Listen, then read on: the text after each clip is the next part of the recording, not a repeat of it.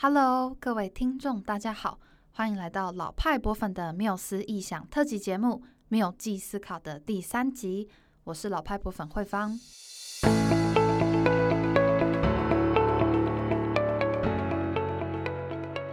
有在追踪老派博粉脸书或 IG 的听众可能知道，老派博粉在今年七月中的时候举办了第二届缪记思考高中生营队。在这个营队里呢，我们除了带领高中生学员一起探索与认识国立故宫博物院之外，也请他们把爸妈当做目标听众，并运用设计思考当中同理心和定义观点等等的步骤，来分组设计与制作出能够吸引爸妈想要马上去故宫参观的 Podcast 节目。接下来你即将听到的第三集节目，是由明天再说这个小组所制作的。小组里的三位学员袁佳、若愚、真一，透过人物志探索母亲的样貌，发现三人的妈妈有很大的共通点，就是都很容易受到小孩的影响，会为了小孩好而去做各式各样的事情，尤其是能帮助小孩在课业上表现好的事情哦。因此。明天再说。小组决定用这个观点来发展节目的主题，找到三件与考试、读书相关的故宫文物，吸引那些爱子或爱女心切的家长，在聆听节目的同时，也对故宫产生兴趣。诶，你家小孩也有读书或考试的烦恼吗？或者你就是那位为了苦读考试而半夜睡不好觉，白天又昏昏欲睡的学生呢？别担心，听完云佳、若愚、真一制作的节目之后，保证让你豁然开朗、恍然大悟、茅塞顿开。快跟着这三位搞怪又风趣的高中生，一起认识故宫里有哪位保佑考试的神明、安眠枕头以及醒脑神器吧！现在就让我们进入节目吧。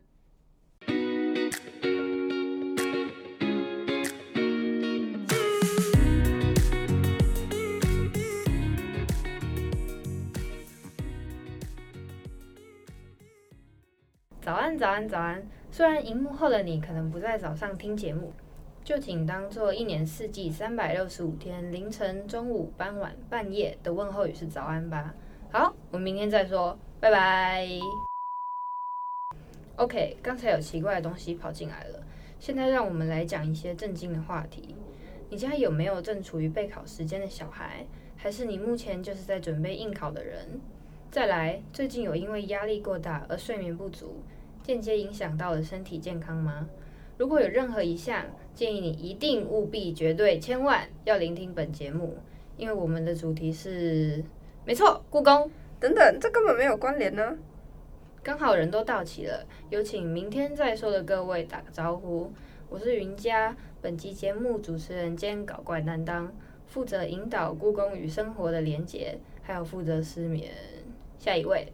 早安，我是健康大考顺利的若雨，并且才刚经历完会考的摧残。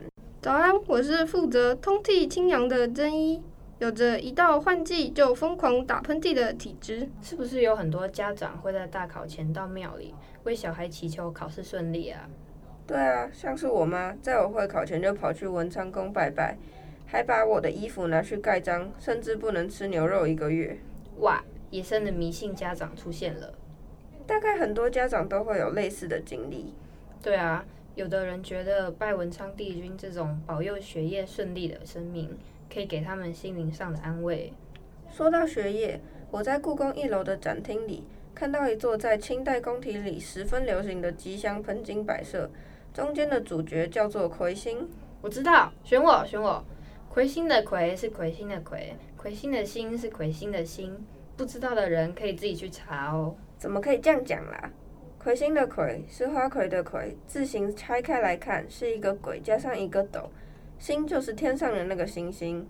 传说魁星是位很有学问的读书人，但因为长得太丑，不受皇帝喜爱，一直无法通过科举，屡试不爽诶，他究竟长成什么样子？故宫展出的魁星全身都是红色的，头上有两个角，长得浓眉又凸眼，比金鱼眼还凸。哦，难怪皇帝不喜欢他。嗯，连我自己看都觉得他长得有点恐怖，甚至以为他是日本的赤鬼。听完解说后，才知道他原本是人类。后来他太生气，就跳河自杀了，却幸运被水中的鳌鱼，一种具有龙头鱼尾的神兽救起。从此，魁星化身为北斗七星之一，读书人所崇拜的文运之神。这么说，故宫展出的魁星的那个弯弯曲曲的东西，牵着红白色珠子，根本不像勺子的，就是北斗七星哦。没错，你吐槽的太快了吧，我都不用讲了。哦，不好意思，这就把麦克风交给你。这盆盆景在各个部位上的确都有语义表现，比如左手拿的梅枝隐喻花魁，但主要是领先群伦的意思。因为梅花在冬天后的春天开，比其他花都还要早。左脚向后踢起的动作，刚好对应到北斗七星里斗状的主星。这个动作叫做魁星低斗，金榜题名。站在神兽的头上，则有独占鳌头的意思。全是跟学生有关的含义，想必妈妈们心动了吧？其实这座珊瑚魁星点斗的盆子还有很多丰富的意涵，比如。盆的四面都有蝙蝠环绕红山玉，翠玉雕刻的寿字，象征五福临门。盆中的灵芝则代表枝生祥瑞，皆是喜庆的祝福。这尊盆景的价格也蛮喜庆的，全红。如此意象丰富的珍玩，在清代宫廷备受宠爱，不是没有道理的。也就是说，现在购买考运兴隆的方案，还附赠许多吉利祝福，买一送多，非常划算。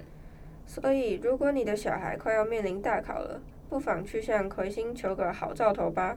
或是参访故宫正馆，可以四面环绕，仔细观察魁星点斗哦。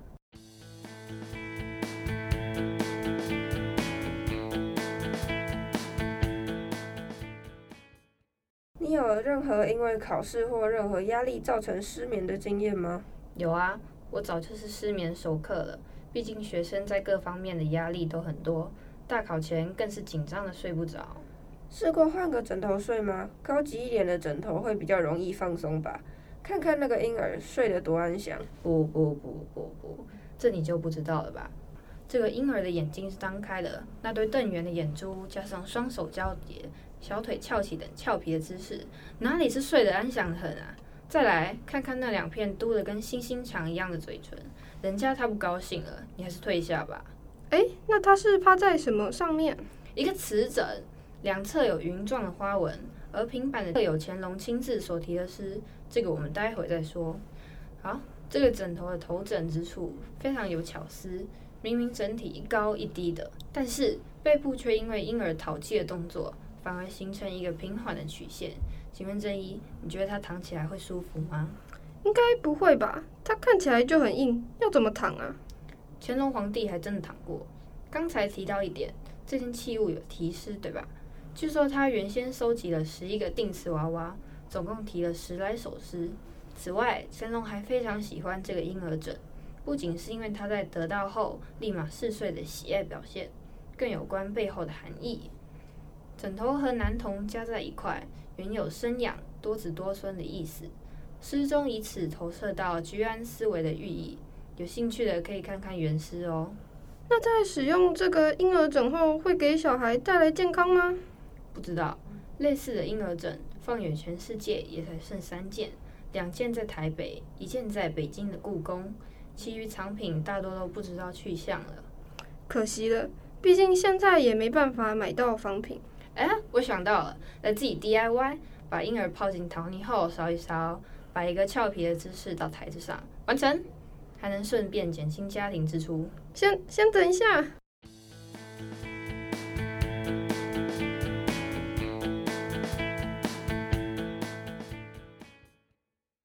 你家小孩会不会因为读书太久而昏昏欲睡，或是你自己有因为疲惫而精神涣散的状况？那接下来这个你绝对不能错过，古代的醒脑神器鼻烟壶。在打广告吗？我那时在故宫看到一段描述鼻烟壶的文字：“巧制自西洋，其分雅擅长，自能通鼻关，只似绣花香。”知道这句话是什么意思吗？不知道，请开始你的表演。好的，让我细细道来。其实鼻烟壶最早从西方传进来，从鼻烟盒慢慢改良成精致小巧的鼻烟壶。最早只有玻璃材质，简单的样式，烟盒左右的大小。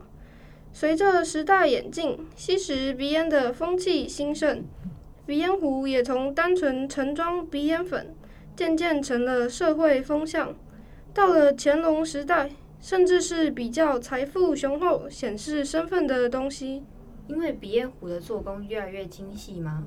嗯，后来借鉴中药药品的外观。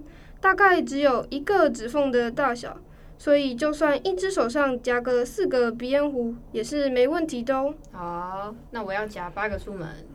除了各式各样的材质具有价值外，也因为鼻烟壶的内画技法所需技艺之高超，经常吸引有钱的贵族收藏，累积了一大票忠实粉丝。你知道吗？内画鼻烟壶最终成了艺术成就最高的种类之一哦。这次我知道，从淡色起稿、勾画线条、上色等，皆使用特制的变形细笔，在玻璃内侧上勾勒。但因为最初的玻璃过于光滑，只能画一些简单的线条。直到师傅们混合铁砂与水，晃动壶身，让内壁呈现宣纸的质感，才越来越精细。听起来真是非常复杂。要耗费耐心和注意力，又不能出错任何一笔，想必需要长久累积的经验和热情支撑，就和学习一样。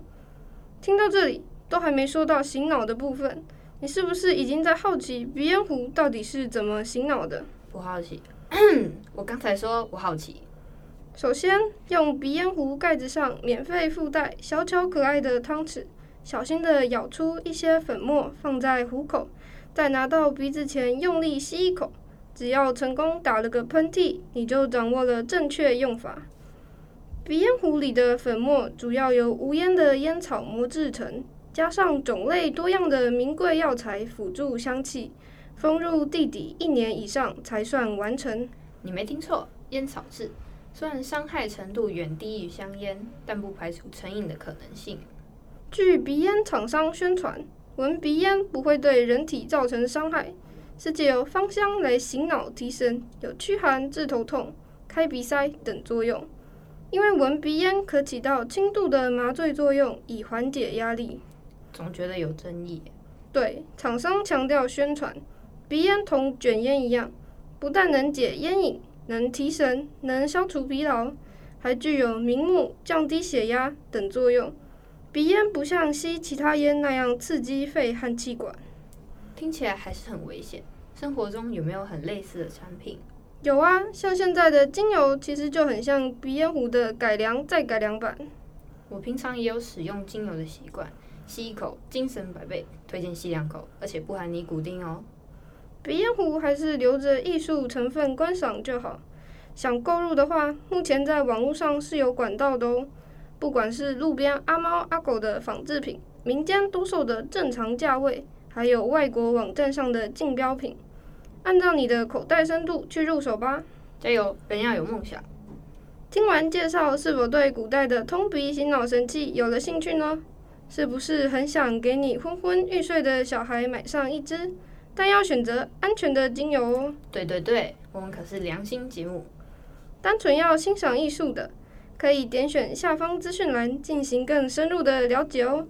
鼻烟壶展览为故宫常设展。